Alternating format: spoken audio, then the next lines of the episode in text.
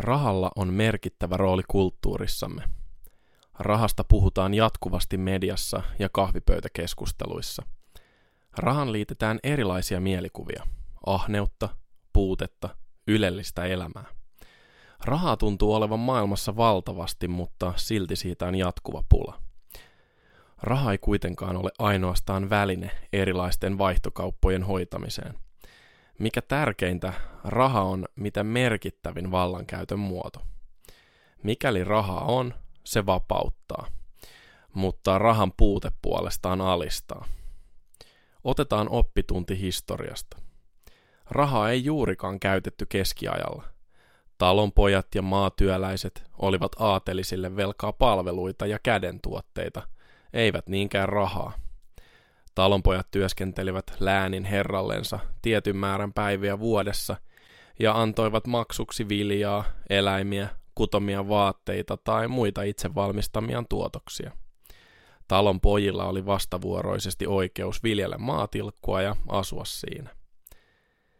Tämä ei kauaa ollut kruunulle tai feodaaliherroille mieluisa järjestely – Ajan myötä aateliset alkoivatkin suosia rahasuorituksia, yrittäen saada vuokralaisiaan ja maatyöläisiään maksamaan velkojaan rahassa.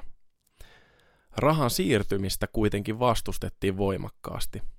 Talonpojille oli tärkeää, että he pystyivät maksamaan omalla työllä ja tuotteillaan. Järjestelyä pidettiin toimivana, huolimatta feodaalijärjestelmän epätasa-arvoisuuksista – talonpojat ymmärsivät, että omaan työsuoritukseen on helpompi vaikuttaa kuin siihen, miten rahaa saa. He myös ymmärsivät rahan erityisluonteen vallankäytön muotona. Samasta syystä kapitalismi ei ollut syntyjään kovinkaan suosittu edes Yhdysvalloissa.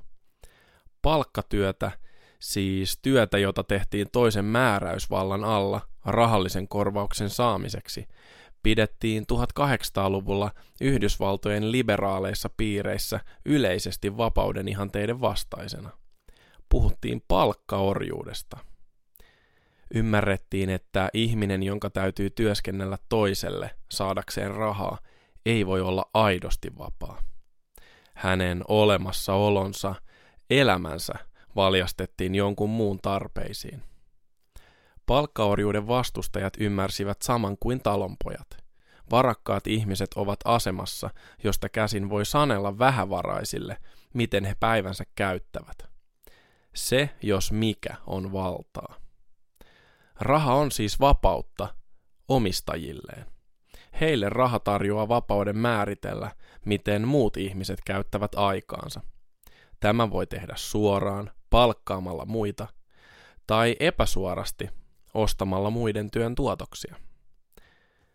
Raha mahdollistaa. Sillä voi rakennuttaa lastensairaalan, perustaa peliyrityksen, aloittaa ajatushautomotoimintaa tai lentää yksityislentokoneella. Raha on pelkistetyimmillään vapautta ja mahdollisuuksia sen haltioille. Kuitenkin niille, joilta raha puuttuu, raha on orjuutta.